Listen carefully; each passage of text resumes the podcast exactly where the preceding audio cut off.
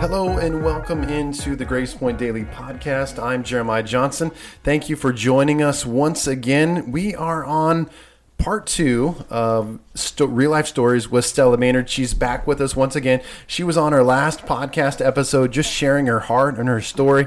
Powerful story of how she grew up in a home with a father who was blind. Uh, has in her story is she was molested as a young girl, and we talked about how she uh, was uh, got pregnant and married as as a high schooler, and so just some crazy stuff. And she also just shared some powerful truth with us. So Stella, we're glad to have you back once again Thank you. for part two. It's it's easy now, right? no. All right. So we're talking about your story. We kind of got the the early phases of your life, and we kind of led up to the point where you're graduating high school. You're now uh, pregnant uh, and married, and let's go from there. I was working at um, St. Luke's nursing home, and um, I would walk to work as we didn't have a reliable vehicle. I had bought a car, but um, it had a hole in the radiator. So I would walk across town out to. I lived on the square where City Hall is now. Okay. Uh, there was an apartment up there above the sewing center, and I lived there. And I walked to St. Luke's out here on the other side of town until I passed out at work one day, and then they found out I was pregnant, and they cut my hours way back. And Did you know? Did you know you were pregnant at the time, or no? yes, You did. Okay. yes, I did. So they cut your hours way back. And um, of course, when I ran away from home to get married, my um, my dad disowned me, and I think his church told people not to talk to me. Really, I mean, my husband and I tried to go to church there a little bit, but it didn't last very long. And um, Is the church you were going to at the time was called what again? What was the name the name of it? it was the Worldwide Church of God. Then they were meeting at the Memorial Hall here in Carthage. Okay. So, And in that so it was. I could walk to it, but in that sphere of religion, that was bad. Being pregnant yes, before you were married. yes. Okay. Um, then, when Eric was born, my mom came to the hospital, and after that, I got really sick, and she came and took care of me a little bit. By then, my husband was drinking a lot. He was, the bar was, of course, easy access right there on the corner of the square, and then on the other corner, there was the bowling alley, so he could stay gone and um, drink and hang out and act like he was still single or whatever. And um, he was working at the tire shop. He quit that job and started working at Bob's Shoe Warehouse. So you got married more just because you're you were supposed to at the time, as opposed to Yeah, you're supposed. there's this to. love. Like we just feel like You're supposed to be loyal. Mm-hmm. So, um, he, um, his mom talked him into going into the service. So he went to basic training in Lawton, Oklahoma, and then when he got out of training, that's where we were going to be stationed. So we went up and found a trailer house, and I bought a little car here, and it had uh, the bench seat taken out, and someone had put in like bucket seats that didn't belong to that car and put bricks in the back of it to hold the seats up. nice. Yeah. It was really classy. and Whoa. so in between, I put the, uh, I found a laundry basket that would be the right size and put pillows in it, and that's where I put Eric. We didn't have s- car seats back in those days. Back before, yeah. So- oh man. So yeah, he rode in the laundry basket, and we went to Oklahoma. And um, You got pictures of that still? That'd be pretty funny to see. I think I might have one somewhere, but it's a black and white picture. Having four-year-old boys, where four years ago, you know, they before you leave the hospital, they make you do your check. They make sure that it's buckled in properly, that you know how to buckle it in, that it's a probably like I don't know, four years later today. It's probably like a twenty point check system. Blah blah blah. You know, so that's funny. Well, when we after we moved to Oklahoma, um, sometimes uh, my husband would pawn the TV because he didn't make the paycheck last for the whole month. You, you know, you got paid once a month. Actually, I think they send a check to the wife on the 15th, but you didn't really get to keep it to, you know, to use it for groceries and stuff like that. And, um, he started um, getting violent when I was pregnant with Christy. And he was um, not just drinking, he was smoking pot and doing acid, and he would steal pills out of people's medicine chests just to see what they would do to him. Wow. Um, just crazy stuff like that. Um, he would be sometimes so out of it that I would have to dress him in his army clothes while he was in bed.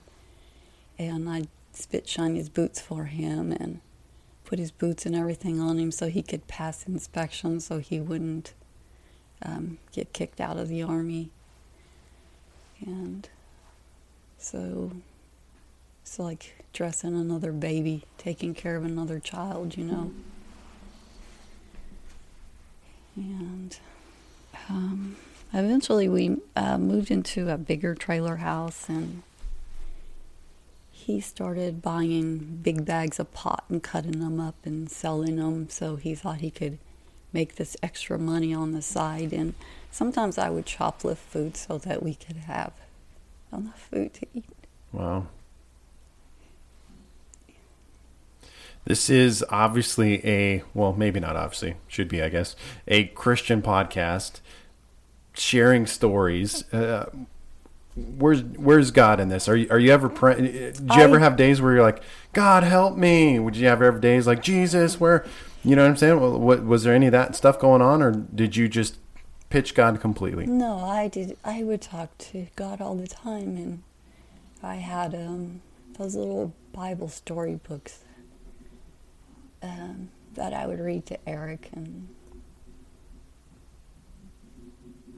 um, i'd try to play with the kids and make life as fun as i could but he would take the car on post so i didn't have my car Hmm.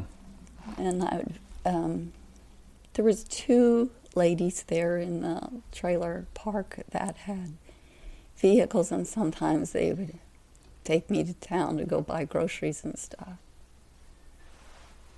Um, Did you feel helpless? Did you feel alone? Did you you feel kind of like just very, single mom yeah. raising kids? You basically got her. Yeah. And um, I when when I was pregnant with Christy's, when I found out he was doing all that stuff, and I told him, if anything's wrong with her, if she ever has any problems, I'll never forgive you for it.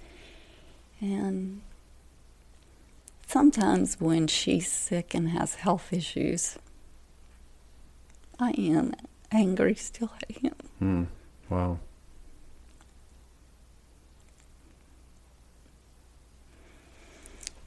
I don't know that that's what caused her Sure, to yeah. have some problems, but and then in Carrie too. She, my youngest one,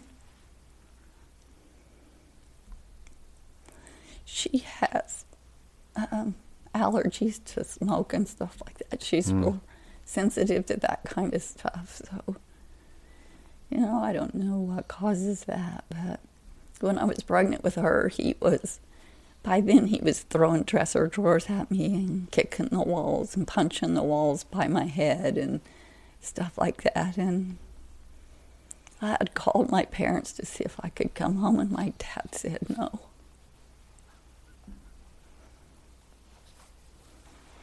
So when he didn't reenlist in the army, we moved back here to Carthage. And I thought maybe if he was around his mom, he wouldn't be so violent. Mhm. And I don't know why I thought that. They drank a lot too, so Yeah. you know, I don't know why I would think that. Yeah. I, was- so I was going to say, She would be so tough on him.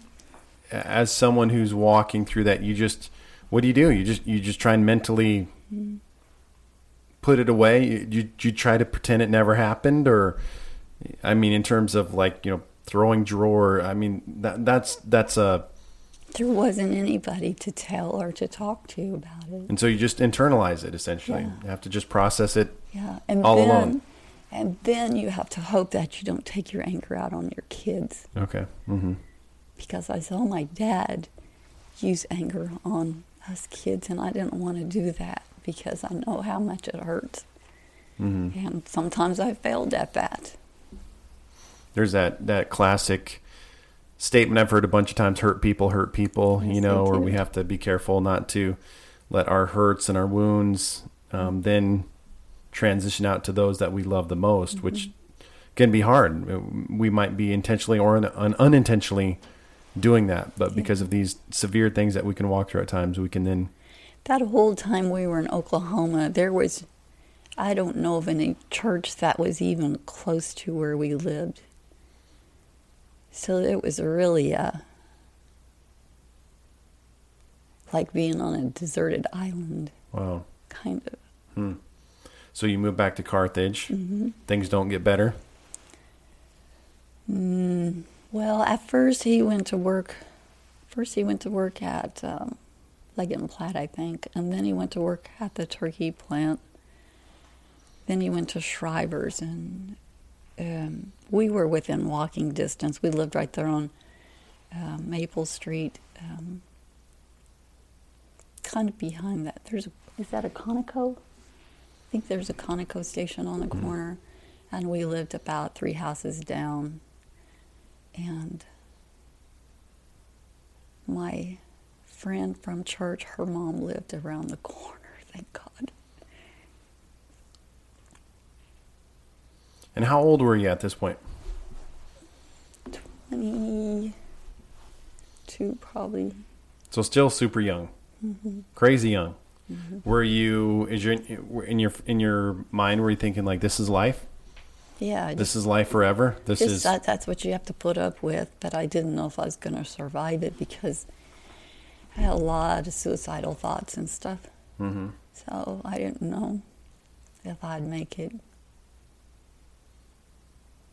You know, my mom's mom committed suicide, and two of my mom's brothers. So you just think it just runs in the family. So I'm Mm. just gonna be the next one. yeah. Wow. So this is deep. All the all. I mean, all these hurts and pains are deeply embedded in every part of you.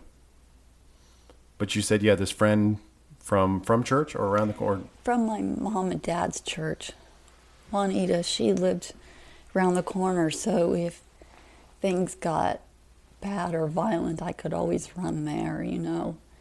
And she um, she would let me and the kids come over, you know. I mean, I was welcome anytime there. She was my other mother. I'd call her, and so the kids and I could go over there and just hang out with her and um, even though she went to the same church as my mom and dad, her talking to me about it felt different, you know what I mean? And, and I think the church transitioned a lot in that time where they did talk more about Jesus and they did um, have grace and mercy. Things started to change in that it wasn't so dictatorship and so all about Herbert W. Armstrong and, you know, idolizing him so Mhm. much. Was that the leader of that that Yeah. church or? Yes. hmm Okay. He's like the inventor of it or the, the founder or the father or Yes. something like that. Mhm. Okay. Yes. All right, keep rolling. Where are we at? Mhm. Um, Well, I'm excited to get to the Rick Maynard part. You know. Oh my, it's a long ways away. Okay, so okay, so um, the kid's dad, he well, he would um, get drunk and high and stuff, and sometimes he wouldn't come home. And when I would walk to the grocery store, I'd see sometimes my car at the well, our our car. He took it all the time. Um, it would be at the motel across from the grocery store sometimes. And he supposedly spent the night with some guy he worked with sometimes. And I think they had orgies over there or whatever. So at their parties. Hmm. So there was that. And um, I was babysitting three kids. I had three kids, and I had a little red wagon. And so that's how I went to the grocery store. I took the kids to story hour at the library. That was our most fun outing we would do. And then on the way back, we'd stop at the A and W, and they could get those little baby and root beer mugs, and you know that's when they had free mugs for the kids. If Hmm. if you you know you buy a root beer, and then the kids all got a free. The little mugs were like Okay. about about a about a shot glass, really full of it, Okay. because the way the mugs are shaped, there's really not Uh-huh. much room for. But that was a big, big treat for the kids, and um, we I did a lot of laundry and hung it on the line. I'm sure. a lot of house cleaning when you got three of them running around throwing toys around and it never was clean it just never seemed to be clean and so mm. that would be a good reason for him to come home and give me a beating so or he might take his food and throw it across the room push my head down and tell me to clean it up Wow. he would sometimes jump on top of me and choke me. Hmm. And his eyes would turn that like, instead of brown, they would be like a blazing reddish brown. And he would say, Why do you make me do this to you? Um, he would come in the bathroom while I'm taking a bath and urinate on me if he felt like it. Wow. Um, just whatever he wanted to do. That's what he did um, when he was drinking. And so I tried to get him to go to a treatment center or something like that. Danny Joe Johnson was advertising for one in Baxter Springs, and I thought maybe he would go there, you know, when they're um, after when they're having a hangover. Sometimes you can talk to them. Did he? I was gonna say, did he feel like he had a problem, or acknowledge he had a problem, or Oh. ever feel like I, I need to change, I need to become? He could quit Better, anytime different. he wanted to. He would say he could quit anytime he Okay. wanted to, or he, he'd say, "Then you find something else for me to drink." Well, there's Kool Aid, there's tea, there's this. There's, no, that wasn't good enough. I needed to find him. It was my responsibility to find him something else to drink that he liked as good as he liked beer. But I couldn't do it. Um, my brother came after the Christmas parade one year to take me to the self help center. And I took what babysitting money I had hidden, and the kids and I went into the safe house. Um, we stayed there for I don't know how long. They only let you stay so long, and then you have to find a place or whatever. And I ended up going back home, and I got a job at the Big Smith Overall Factory and started working there. And um, one day he came to get me and took me home and made me call him and tell him that I was going to quit. And he said he would quit drinking if I would quit working, which he, you know, that probably lasted a week. I don't know. I can't remember. And it wasn't long, I was back in the self help center. I ended up back in there, I think, two more times before I could really get out and go, you know what I mean? Mm-hmm. Um, they had me go to a psychiatrist and some medical doctors and stuff, and so I could get my cosmetology school paid for. So I, the economic security paid for that, and I went to cosmetology school. And Was that a passion that you had? Was that a dream? Where, where did that come from? because my aunt Sissy did that, Okay. And that was a role model, someone you looked up to, or very much. mm-hmm.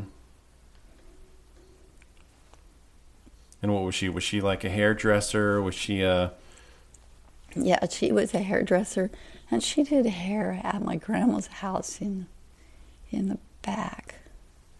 okay? And then she uh, did hair on the square. Was there any connection with wanting, in terms of going to cosmetology? Was there any connection in? Uh, was it more because this relative of yours had done that? You seen that you wanted to do that, or was there also was there somewhere in the mix of that you was there a search for beauty? I guess is what I'm trying to get to. Was there uh, at, at this point in life? Did you feel like? Did you feel beautiful? Did you feel like a, a wo- valuable? Did you feel like a No. woman that was worth anything? That wasn't it. I always wanted to make other people feel better Okay. or other people look better. In grade school, there was a girl that her dad would cut her hair with sheep shears. which isn't good, right? Not at I'm all. just- sorry, yeah, And I, I figured it wasn't. But I thought if I was a grown up, I would adopt her, you know? and uh, she must have had really thick hair. No, she really, she did. But I mean, he would just chop her bangs like this and just chop the sides of her hair like that. And um, she, Hmm. I think she had a really rough, rough life too. And I don't really think she had friends much either. But if I could have fixed her, I would have. I Yeah. would rather. I would have liked to fix other people, but I didn't really think Yeah. about fixing me. Really, hmm So you went to school, started going to school. yes. Um, the cosmetology school, and uh, I was out of the um, self-help center, and I had an apartment on Seventh and Moffet, and the kids and I were living there, and I had them in the Presbyterian daycare, and I think one of them was in Head Start part of the time, and Eric, I think, was in first grade because he went to kindergarten here. And then first grade, I think he was in Joplin, and I would walk him to school every morning, and then I'd walk to the cosmetology school. It was on Main Street, and. Uh, one day their dad came to the door and said that he had uh, quit his job at Schreiber's and that he needed a place to stay until the treatment center could get him a bed. They were full right now, that he had finally decided to go do that. Your dad, or no, your husband. Yes. Okay, got it. And so I didn't know what to do, so I let him stay there. But then he lied about that because when they called him to tell him he had a bed, supposedly, he told him he didn't need it anymore, that he was going to go to college or something. And he went and enrolled in some classes, I think, at the college that he said that the Army would pay for, which I don't know if any of that was true or not. It was just stories he mm-hmm. was telling me. But then I would be at school and he would be shooting pool down the street, across the street from the grade school. But I didn't know what to do because he could take the kids, you know. And uh, so one day he decided he was tired of hearing me talk about hair. So he threw all my stuff out in the yard and told me to get out. And um, it was my apartment, supposedly. I mean, but I picked all my stuff up and I took the youngest one, Carrie. She was standing in the doorway, and I picked her up to go with me. And I told the other kids to come on. We were going to go back to the self help center because it was only like three blocks away. And uh, they told me they weren't going to go with me because their dad had promised them he was going to buy them fireworks for Fourth of July if they would stay. So they stayed with him, and I went to the self help center with just Carrie. And You had how many kids did you have at the time? three, Three? All, all three of them. All three of your kids. Mhm. Okay. And um, so when I went there and told them, Bonnie Mann was one of the counselors there, and she took me to fill out some paperwork at the courthouse on Pearl. And the, they told me that it wouldn't do any good because the judge wouldn't sign them, but we filled out some paperwork to give me custody of the kids so that I could go get them. And he signed it. That's where God was. Because the judge wouldn't have done that. Mhm. So I went to go get the kids. She took me to go pick them up, and they were outside, and I don't think he was home. And he had left them with some lady upstairs in an upstairs apartment. And they were outside playing with her daughter, and I came to get them, and they ran and hid from me. And a police officer or sheriff or somebody was there, and he was couldn't do anything, but he could only stand there and wait for me. And so I talked to him, and they didn't want to come. They said, Daddy's sick and he needs us. And I said, I know your dad's sick. I've been telling him that for a long time. I've been trying to get him to go to the hospital, but he's a big person. He can call on the phone himself. He knows the phone number. He knows how to dial 911 if he needs 911. They can send an ambulance for him. You know, he has to take care of it. You can't do it for him. And so they came with me and we went back into the center. The next time I got out of the center, I was um, I was seeing a guy that was from State Beauty Supply, kind of, because he went to AA and I was going to Al Anon then. That's one of the things they have you do when you're in the center is to go to Al Anon. Well, I had started going to Al Anon in Joplin or in Carthage back when I lived here.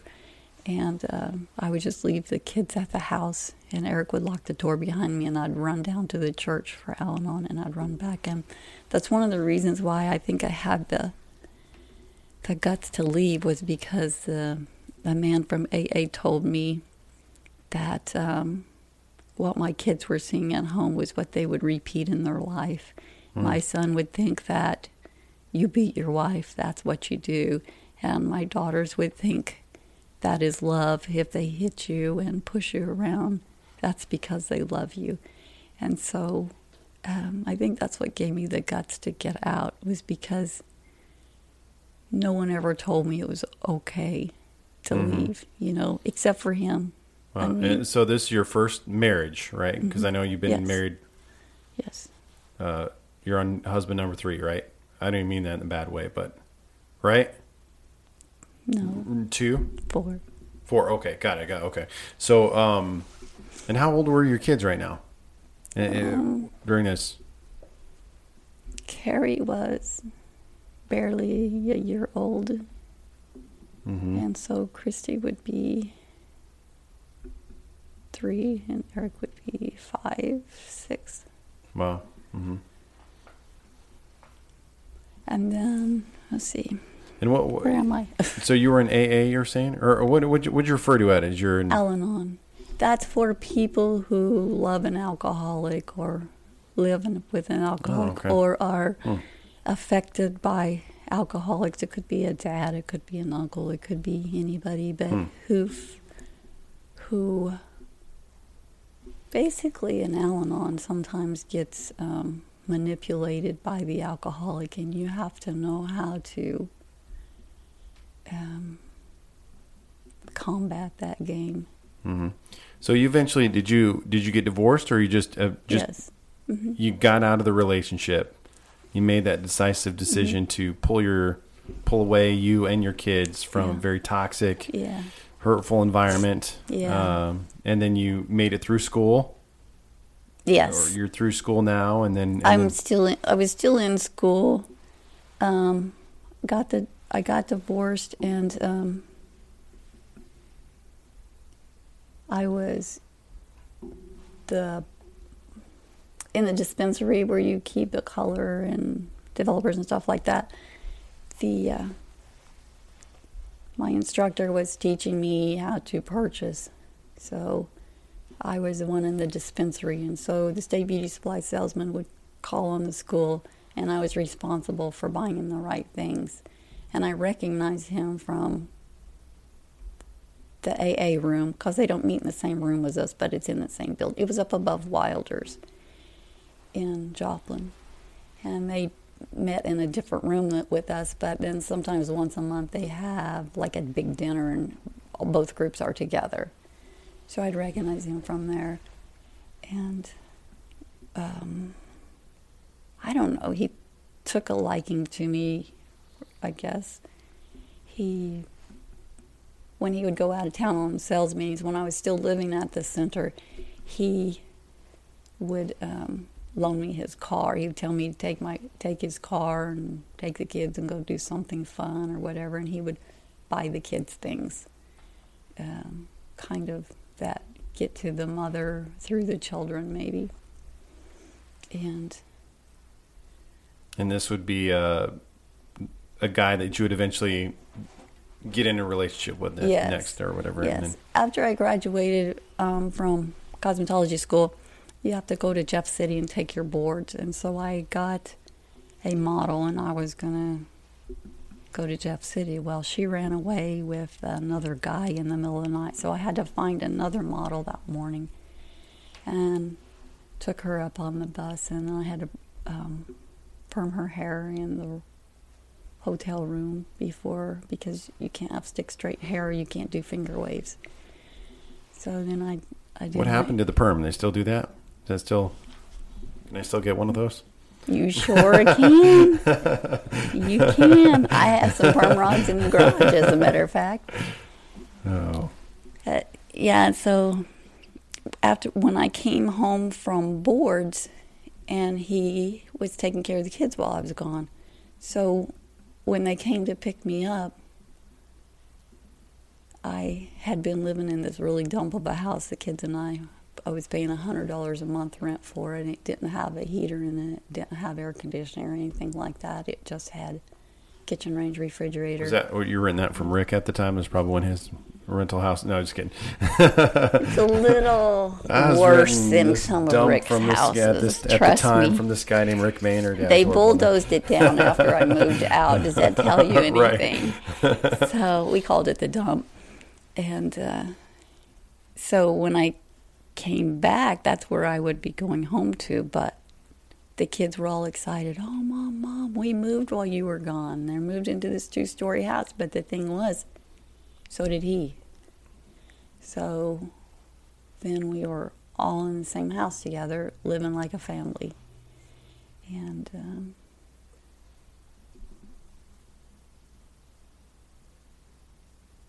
that's just how it was. Mm-hmm. I, what choice did I have then? My mom and dad weren't going to let me come home. You know, they didn't the first time. They're not going to do it now. I'm not even going to ask. So, So you didn't even at the time view that as a a, a relationship, or did you consider that person like this is my boyfriend? This is m- not, he was more like, he tried to come on more like a savior because when I lived in the dump, I was out there by myself with no car, and I had Mm-hmm. the girl next door had a car, but the windows didn't roll. I mean, the windows rolled down, but the doors didn't open. So we climbed in the windows to go to work, and then we climbed out and then climbed back in, drove back home. But um, but there was a car that would park out there, like it was watching our house. I don't know. I thought my ex-husband hired somebody to to watch us or to. Of course, my fear was he was trying to get my kids away from me. So um, he put a phone in my house. He took the phone out of his apartment and put it in my house. And then, of course, then after I went to state board and came back, then he had me totally moved. But someone who would loan me their car, put a phone in my house, be nice to my kids. You know, I thought, you know, really, what do I have to complain about? Why would I complain about that when I don't see that happening from You're- anybody else? Yeah, no, nobody yeah. from church would do that for me. The opposite of what you were experiencing. Yeah. So I just thought I would just needed to settle in, and that's the way it was going to be. Well, then um, his boss got um, cancer, and he was going to sell off the territories that the salespeople had in different, different, um, kind of cut the map up so they could each have a store of their own. And so we got the one in Nevada, although that wasn't really his territory. Uh, another salesperson called on that, but he did call on Chanute and Iola, so we got that too. But then you, we bought that territory, and he said we were going to get married before we moved up there, but we didn't. It was probably a couple years after that that we finally got married, and that's I think that's because he got tired of being called by the kid's last name. hmm So he So, what's the lesson learned from this phase of life? We went from growing up in a home with a father that has disability to being molested as a teenage girl to graduating to getting married to having a kid to a husband that's very abusive to escaping and finally getting out of that relationship now transitioning into something that looks better feels better maybe. I'm, i don't know and now in hindsight what's the lesson learned there from this phase of life? What's the god lesson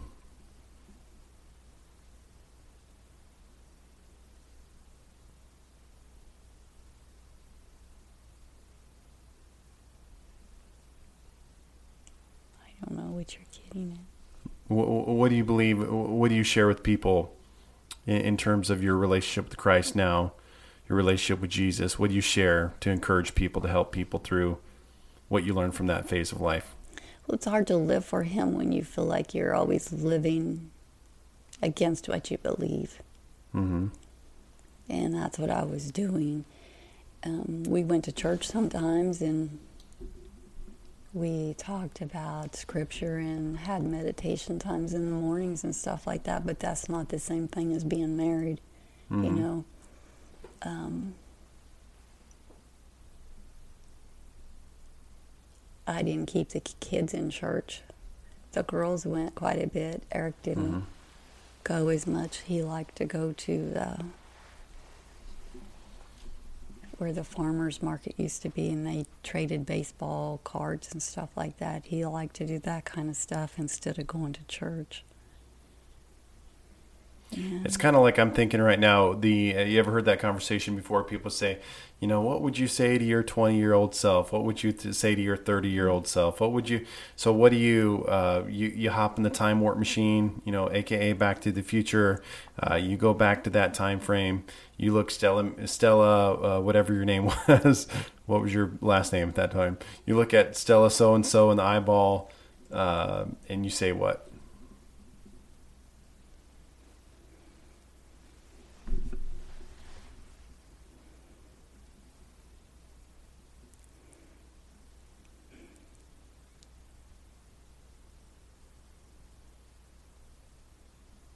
I don't know. Something you could encourage her with, you would tell her, ah, "Do this," you know. I think I think about I think a lot about that in terms of my spirituality. If I could time warp back to, you know, that those some of those phases and times and those seasons of being a young person. I don't know how I could have gotten out of any of it. I didn't know a way out of any of it. Yeah. The only thing in Al Anon, there was three ladies there that really invested and maybe a little bit in me, and they were strong Christian. And I heard more about Jesus in Al Anon than I ever heard in church. Yeah, it's it's kind of like what I what I'm getting at is what what do we do? What do we do as Christians? Because your story is not an unfamiliar story. I mean, I mean, Right. there's people right now that are maybe not the exact same thing, but they're walking through deep uh, parts of life that they don't feel like there's an exit. They don't feel like mm-hmm. they are clueless. That they, they don't know what to do. So then, what do we do then as Christians? We just just tell them Jesus loves them, or what do we tell them? Give them give them a nice little cute little Christian prayer, and all right. What what do we do with those people? You know, how, how do we become real, real Christians? How do we how do we really reach and connect with those people? I don't know how you can rescue somebody because they don't trust anybody. hmm That's the thing. You, ha- if you're going to reach out the hand, you better be ready to be consistent and, you know, planted in the life. You can't just like be there for a day or two and and think that's going to make a big difference because it won't. Yeah. It'll just make them think that all of them church people are all the same. That that and that's what I'm getting at. You know, in, in a sense, is that uh, here's what I'm I'm trying to I'm poking at the church a little bit, of which I am. I'm a part of. Is you know sometimes we could uh, we could say, hey, let's go uh, hand out a a basket uh, of goodies to single moms and. For nice, cute little church people, for us, we were like, "Oh yeah, that man, that's really good, isn't that?" We gave out cute little baskets with chocolates to church uh, to, to single moms or something like that. And does that really do anything? I mean, it might get, might make us feel good. It might be like, "See, we did something really good, yay!" But it sounds like you're saying women who are in the situation that you are in need something more. yes. Need someone that's going to adopt them, take hold of them, Almost, yes. uh, yeah. A mentor grab a, a mentor. will teach Yeah. them how to get Right? out of bondage because they are in bondage, but they Yeah. don't know it. They just, what I did was survive, and I wanted to live so bad. yeah. You can't live and survive at the same time. You have to let go of survival.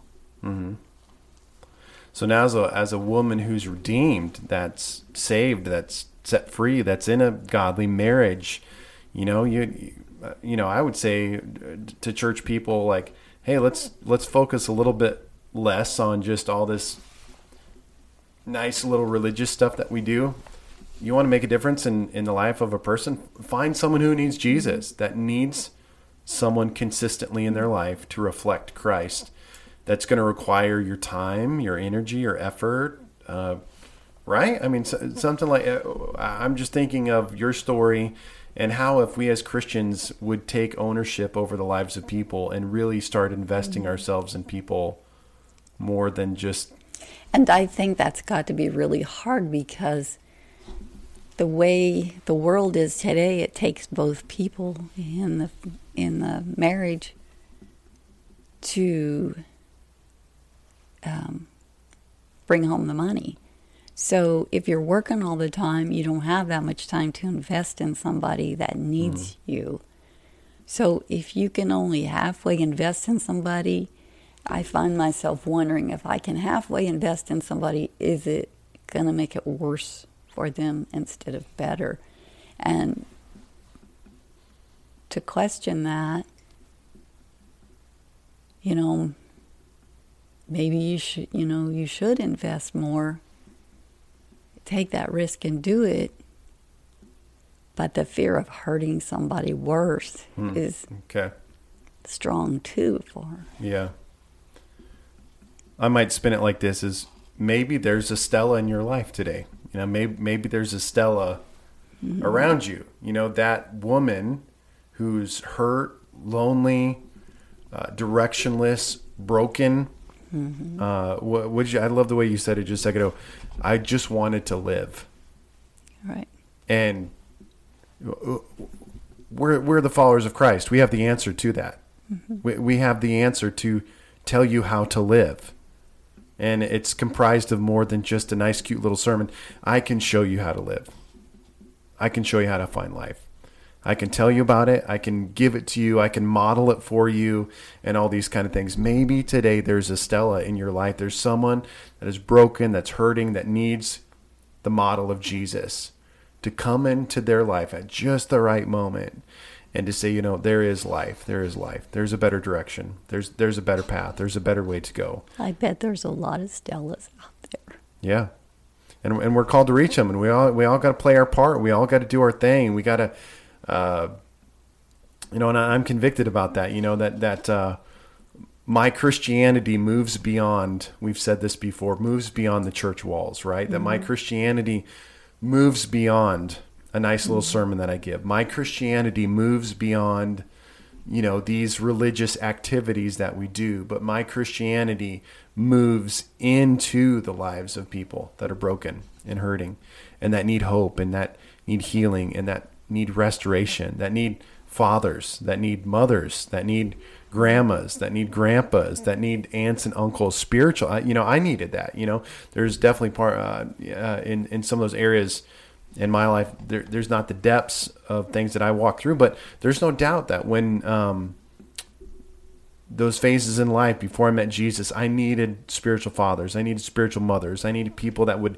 come around me. And it's when I did get saved. It's it is when uh, I I finally had that conversion moment. That all of a sudden there was this group of people that came around me that helped me walk through this Jesus lifestyle. That now has solidified who I am today as a, as a man of God, as a as a child of God, as a person of God.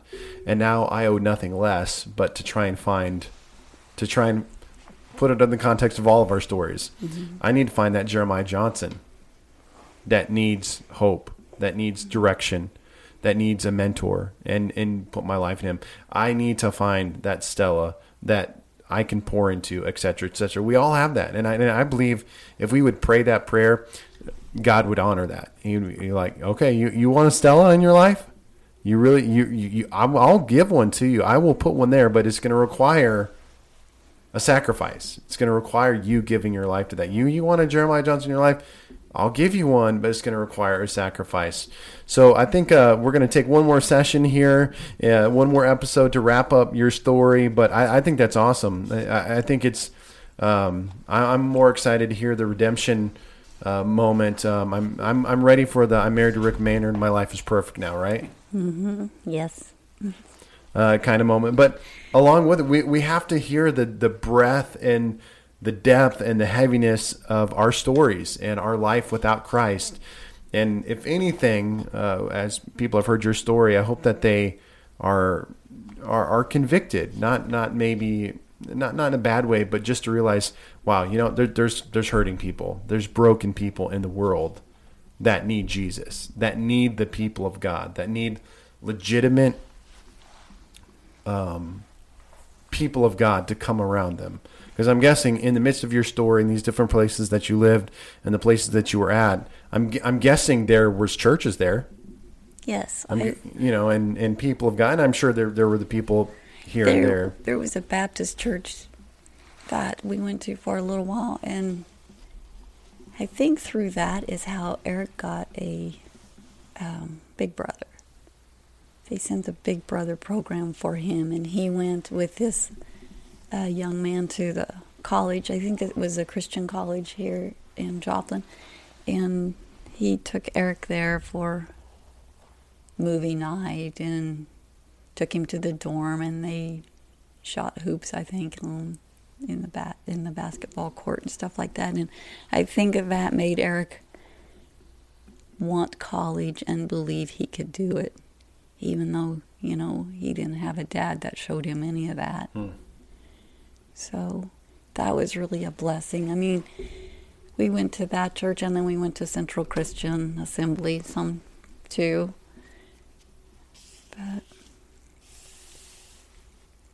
Well, that's awesome. No. I, I I love hearing your story. Uh, excited to kind of wrap it up in in the our next episode. Uh, probably not. Again, we're not going to cover every detail. It's a big book. It sounds like you got to read it. Do you, do you have it in paper format, or you get it on Amazon, or where can we get it? No, it's not. StellaMaynard.com. I have it in my computer, some Okay. of it, Is it? Are you going to write it someday, or what? maybe. Okay. We'll let the Lord direct you. Yes. Awesome. Hey, we're so grateful that you're listening to the Grace Point Daily podcast. And again, maybe God's got a Stella Maynard, uh, Jeremiah Johnson. Uh, All I do know is that God is putting people in your life that need Jesus, that are broken, need healing, restoration, all these kind of things. I hope this the the the heavy of this heaviness of this story just just challenges you to let you know that there are people in your life that are broken and need the people of God to come around them. So thank you, Stella, for sharing. Uh, we look forward to wrapping it up with you, but God bless you. Uh, we'll talk to you next time.